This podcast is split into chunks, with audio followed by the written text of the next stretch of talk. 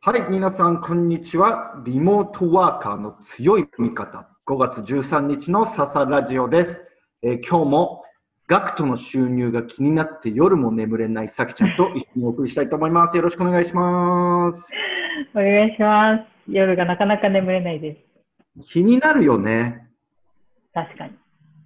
いや、今日、昨日も、昨日かな、一昨日かな、またその、最近のテレビは大体過去のさ、あの、うん放送したものの再編集で、まあ、タレントの方々が、こう、 Zoom で、えーまあ、コメントするっていう手法を、を取ってるんだけれども、そこでまあ、なんか GACKT のお家みたいなのが、クアラルンプールにある GACKT のお家っていうのが出てきたんだけれども、何で稼いでるんでしょうかっていうぐらいゴージャスだったね。やっぱ CD なんですかね。CD というかね、何なんか印税とかってすごいよね、だから本当に。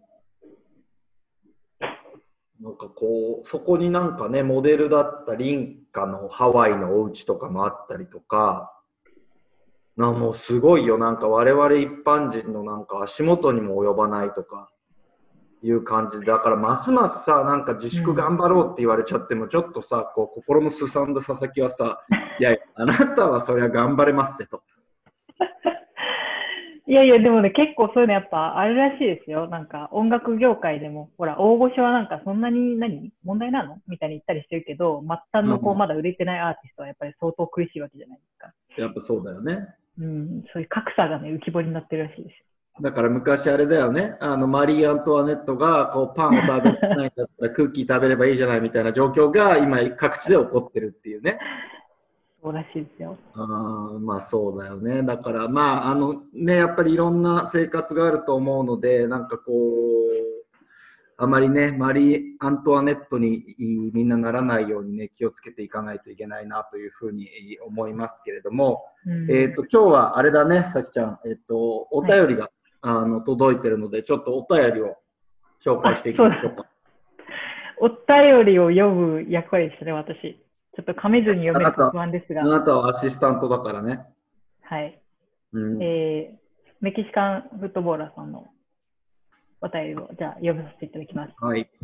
はい。えー、東京都メキシカンフットボーラーさんより、えー、佐々木さん、さきちゃん、こんにちは。たまに楽しく聞き流しています。うん僕には付き合ってさね 僕には付き合って3年になる結婚願望の強い1歳年上の彼女がいます。20代前半で仕事もこれからの僕は、まだ結婚願望がなく、正直好きかどうかもよくわからなくなってきたので、ずるずるずるするのは良くないと思い、思い、別れようと何度かトライしているのですが、のらりくらりと交わされて今に至っております。現在は自粛期間中で会っていないのですが、誕生日ケーキを送られてきたり、彼女のお母さんから料理を送られてきたりと、家族総出で囲い込まれているような気がしてドキドキしています。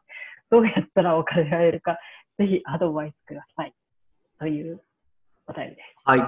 えーメキシカンフットボーラーさん、お便りありがとうございます。あの、たまに楽しく聞き流す。これも本当に、あの、ササラジオの正しい聞き方だと思うので、ぜひ皆さんも、あの、真剣に聞いてもね、何のあれもないので、あのたまに楽しく聞き流すっていうのが、まあ、本当正解かなというふうに思います。あとはお便りありがとうございます。はいで、うん、これね、別れられないんじゃないかなっていう気がするよね。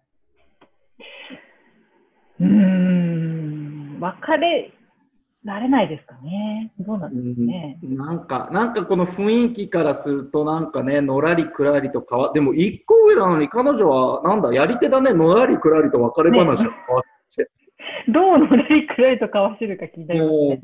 う20代前半の彼の一つ上の彼女ってことでしょ？うん。じゃあまだっていね、まだうことは若いですよね。彼女も若いよね、まだう。ん。それをのらりくらり交わすって相当やり手だよね。で、そのちょっとさ、明らかにさ、この向こうのこうテンションが落ちてるのも分かってるわけじゃない？うん。で、なんだろう、ちゃんとケーキを送ったりとか、なんだろう、やるんだね、きっちりそういうことを。偉いよね。うん。いや、すごい、すごい、彼女のお母さんから手料理が送られてきたりっていうのはすごいですね。どういう状況なんだろうね。なんかその、リモートで、彼はだから一人暮らしなんだろうね。そうですね、きっとね。で、まあ、その自粛で外も出られないでしょうから、これ食べなさいみたいなので、送られてくるんだろうけど、うん。うん。怖いよね、ちょっとね。やっぱりこうなると男性はちょっと引いちゃうんですよね、きっとね。彼女の100歩譲って手料理ならまだしも、彼女のお母さんの手料理は、どうなんだよね。ねえ、確かうに。ん。まあでも、どうだろう、20代前半だから、まあまあ、仕事もこれからですって言ってるから、2年目、3年目ぐらいの男の子だとして、女の子は4年目、5年目だとすると、20代やっぱり24、5ぐらいの女性なんだけれども、やっぱりもう、なんだろう、結婚願望が強いもんかね、24、5の女性っていうのは。いやー、全く私考えてなかったですけどね、そんな年で。うんうん。あ、そう。うん。うんどうなんだろう一般的にはでもなんかこうさ、24、5ぐらいでさ、その女性陣は第一結婚ブーム来るとか言わない？そう、なんか私の中のイメージでは、二十歳前後でまず出来婚ブームが来るんですよ、ちょっとした。ごめんごめんごめん。出来婚ブームって来るの？あの、これ主にじ地元の地方、割と地方で起こりがちなんですけど、おー。二十歳前後で、私の場合は来ましたね。一回出来婚で結婚しちゃうっていう友達が何人かいて、うん。